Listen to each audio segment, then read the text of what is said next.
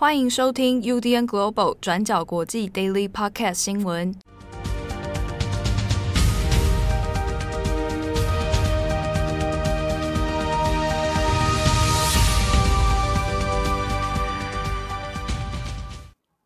Hello，大家好，欢迎收听 UDN Global 转角国际 Daily Podcast 新闻。我是编辑佳琪，我是编辑慧仪。今天是六月二十四号，星期五。好，那今天也来快速帮大家更新几则重大的国际新闻。对，今天的第一则呢，我们一样要更新一下阿富汗地震的救灾状况。我们在昨天的 Daily 有提到，阿富汗在当地时间二十二号发生了瑞士规模六点一的地震，也是二十年以来阿富汗最惨烈的地震。截至目前为止，已知至少一千人死亡，三千人受伤。那在这场地震里面，其中备受外界关注的就是去年八月执政的塔利班政府究竟如何？那有没有能力来应对这一场灾难？那这次地震最严重的地区是在阿富汗东南部的巴克迪卡省。地震发生之后，因为又发生暴雨跟强风，再加上地区偏远，所以让整体的救灾进度也是变得更加的困难。那我们先来介绍一下巴克迪卡省大概是一个什么样的地方。那塔利班政府当初是在二零零一年的时候被推翻。那当时候西方国家就向阿富汗投入了大概数十亿美元来做发展。那在后来的二十年里面，阿富汗境内确实有刚刚修建新的道路，城镇跟城市也是不断的发展。但是偏乡地区像是巴克迪卡省就没有从中受益。那为什么呢？主要是因为巴克迪卡省被认为是高风险地区。这个省份呢，过去一直是由一个圣战组织控制。那这个圣战组织叫做哈卡尼网络，是隶属于塔利班底下。所以过去这个地区也是有一些冲突发生，被认为不是那么安全跟稳定的一个区域。后来呢，塔利班政府在去年八月掌权阿富汗之后，哈卡尼网络里面的一些领导层也就担任塔利班政府的高层重要职位。那西方国家对此也是非常的担忧。那所以可以看到，长年以来，当阿富汗的其他地区正在发展的时候，巴克迪卡省都缺乏投资的一些资源，像是周边的基础设施就非常的薄弱。那有些地区甚至也没有铺平道路。那再来，巴克迪卡省里面的一些部分村庄，它距离最近的大城市可能也要大概三个小时的车程，所以在这一次的地震里面，也不得不用军用的直升机把伤者送到医院。那这次地震之后呢，BBC 其实就有记者亲自到了巴克迪卡省，带回了第一手的观察。他们访问了当地的居民，然后也描述了这位记者看到的一些景象哦。那这位记者就提到，村子里面的房屋一般都是用泥土还有石头建造，所以难以抵挡强震。那几乎每一个家庭都在哀悼逝去的亲人。像是其中一位居民就提到，他想要使用工具把家人从瓦砾堆里面拉出来，但是没有办法。那后来他又打电话请亲戚帮忙，但最后好不容易把家人拉出来的时候，家人都已经没有了气息。那 BBC 记者也有提到，几乎每一位居民都想要向他们展示自己的家被地震破坏的多么严重。部分原因是这一些居民希望可以让世界看到阿富汗这一场灾难，但其实更实际的原因是，他们希望自己的名字可以被添加到援助分发的名单里面。至少从 BBC 的报道里面，我们可以看到有很多的居民需要协助，而且灾区的状况其实都还不明朗。我们难以推测是否还有人，或者还有多少人被埋在瓦砾堆里面。但是塔利班目前的说法是，在主要地区的救援行动已经大致上完成，没有人被困在瓦砾堆里面。那但是呢，阿富汗是在当地时间二十二号的凌晨一点三十分发生地震。塔利班国防部就在隔一天，大概周三的时候就表示，百分之九十的搜救行动已经完成，才一天半的时间就完成了大致的搜救行动，这有没有可能发生呢？你像是路透社就有提到，有其中两位已经退休的尼泊尔官员就对此表示非常的惊讶。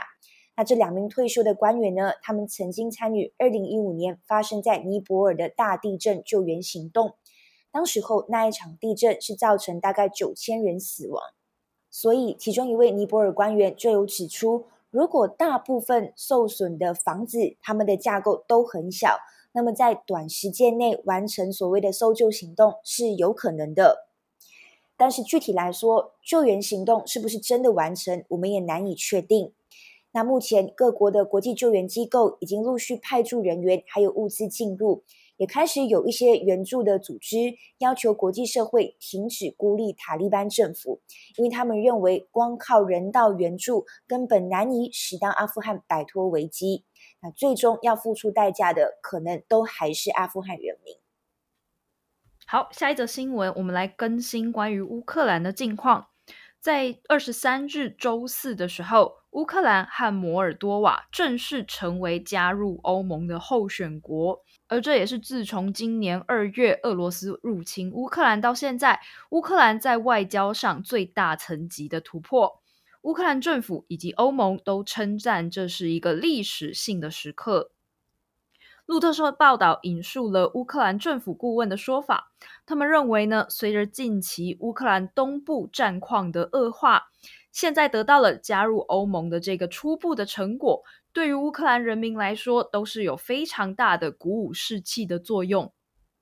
而至于根据 BBC 的说法，从今年二月俄罗斯入侵乌克兰，在那之后的几天之内，乌克兰政府就迅速正式提出了加入欧盟的申请，而且这一次的过程是以最高速的创纪录的速度在进行的。在第一时间，乌克兰总统泽伦斯基他也发了推特，表示说：“衷心感谢欧盟领导人决定给予乌克兰候选国的身份，这也是乌克兰跟欧盟关系中独一无二的历史时刻。感谢查尔斯·米歇尔，就是欧盟理事会的主席，以及冯德莱恩。乌克兰的未来就在欧盟之内。”那他最后还下了一个 hashtag 叫 Embrace Ukraine，就是拥抱乌克兰。那这两个字的缩写刚好就是 EU。那然后呢，查尔斯·米歇尔他也随后转发了这则推文，补充写道说：“这真的是历史性的时刻，我们的未来都是绑在一起的。Our future is together。”除此之外，前面提到的另外一个国家摩尔多瓦，它是位于乌克兰的西南部，而在摩尔多瓦的西边则是罗马尼亚。摩尔多瓦的南部就靠近黑海以及奥德萨，和其他的东欧国家一样，摩尔多瓦在过去也是苏联的一部分。而昨天，摩尔多瓦也同时列入了这一次的后欧盟候选国名单。这也表示说，欧盟现阶段确实打算在东欧持续提升战略布局以及影响力。但不过呢，很多媒体也都有提到说，加入欧盟的过程事实上是非常漫长的，可能需要耗费非常多年，而且不保证最后能够申请成功。欧盟委员会主席也表示说，整个加入过程将会基于绩效，还要按规定来操作，并且呢，在乌克兰真正进行政治改革之前，也不会开始正式的谈判。那这些改革呢，就包括欧盟也要求乌克兰加强法治，还要有效打击贪污腐败等等。而欧盟委员会将会于二零二二的年底来进行正式的评估。除此之外呢，也不是每一个东欧的国家申请的时候都得到了同意。在这一批国家当中呢，同一时间申请的还有乔治亚，但是乔治亚的申请则遭到了退回。原因呢，则是近年来。欧盟认为，乔治亚的政治情势正在快速恶化当中，包括政治的两极分化，也就是亲欧派跟疑欧派的分化加剧。另外呢，国内也缺乏司法独立以及媒体自由等等。查尔斯·米歇尔他也在会后举行的记者会上提到说，欧盟依然是希望乔治亚当局和人民密切合作，一起朝着正确的方向努力。那前面也提到说，加入欧盟本身就是一个很漫长的过程。在这一次乌克兰加入欧盟的候选国的过程当中，也有其他国家的领袖也跳出来说话。例如，阿尔巴尼亚的总理艾迪拉玛，他也提醒乌克兰不要抱有太多的短期期待。他说：“如果我没有记错的话，北马其顿在二零一七年就已经是候选国了。”阿尔巴尼亚则是二零一八年，所以接下来就欢迎轮到乌克兰。北马其顿总理科瓦切夫斯基在过去也曾经对于加入欧盟的这个漫长的过程表达了不满。那未来到底乌克兰要加入欧盟还要经历多漫长的考验，以及这会不会影响到乌俄战争的后续情势，也还需要继续的观察。那今天的最后一则，接着乌克兰，我们要谈谈普丁跟金砖五国的视讯会面。中国呢是今年金砖国家峰会的主办国，峰会是以视讯的方式进行。那参与的国家既是金砖五国的成员国，包括中国、俄罗斯、印度、巴西跟南非。那这一场在六月二十三号举行的峰会，也是乌俄战争开打四个月以来，俄罗斯总统普丁第一次登上所谓的国际峰会舞台哦，那其实也是要展示俄罗斯不完全受到西方制裁影响。那对于其他国家，尤其是金砖五国这么一个人口很多、经济体也很庞大的国家来说，依然还是有非常重要的战略意义。金砖五国呢，占全球人口的百分之四十以上，国内的生产总值占世界的近三分之一。那其中三个成员国，包括中国、印度跟南非，对联合国谴责俄罗斯入侵乌克兰的决议，当初都是投下了弃权票。那我们简单整理一下这一场峰会里面，习近平跟普丁说了什么？习近平在开幕演说里面，其实有不点名的来批评西方的制裁。习近平就说：“惨痛的历史表明，霸权主义、集团政治、阵营对抗不会带来和平安全，只会导致战争冲突。那你迷信实力地位，扩张军事联盟，以牺牲别国安全谋求自身安全，必定会陷入安全困境。”那习近平这边也有提到，西方国家的制裁行为其实是双刃剑。那你把世界经济政治化、工具化、武器化，到最后只会损人害己，使到世界人民遭殃。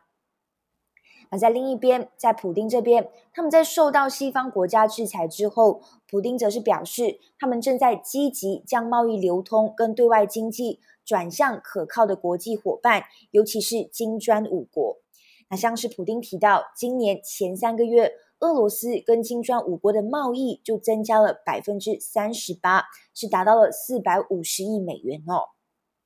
那最后我们总结一下，其实在这一场峰会里面呢，各国的态度是相对谨慎的。尽管有一些国家是说乌俄战争确实对通货膨胀还有全球食品供应中断造成了影响。但是呢，并没有任何一个国家将这一些问题归咎在俄罗斯身上，甚至其实也避开使用“战争”这一个词汇。那尽管峰会的最后也有声明说，各国的领导人最后会讨论乌克兰的局势，并且也会支持莫斯科跟基辅之间的对谈，但是也没有提供更多的细节。那只不过从这一次的峰会里面，也再一次证明。乌俄战争其实对一些国家来说也不是所谓非黑即白的问题哦，像是印度原本就有跟俄罗斯购买石油跟军事装备，但同时印度也有跟美国有越来越多的合作来抗衡中国。那对巴西来说，他们的官方一开始确实是反对战争的，但是呢，巴西其实也不愿意支持对于俄罗斯的制裁，因为俄罗斯就是巴西主要的化肥来源国之一。好的，那么以上呢就是今天的三则新闻更新，感谢大家的收听。那本周的重磅广播呢，也会是一集特别的编辑插播。那也是因为编辑佳琪叫自己编辑佳琪好怪，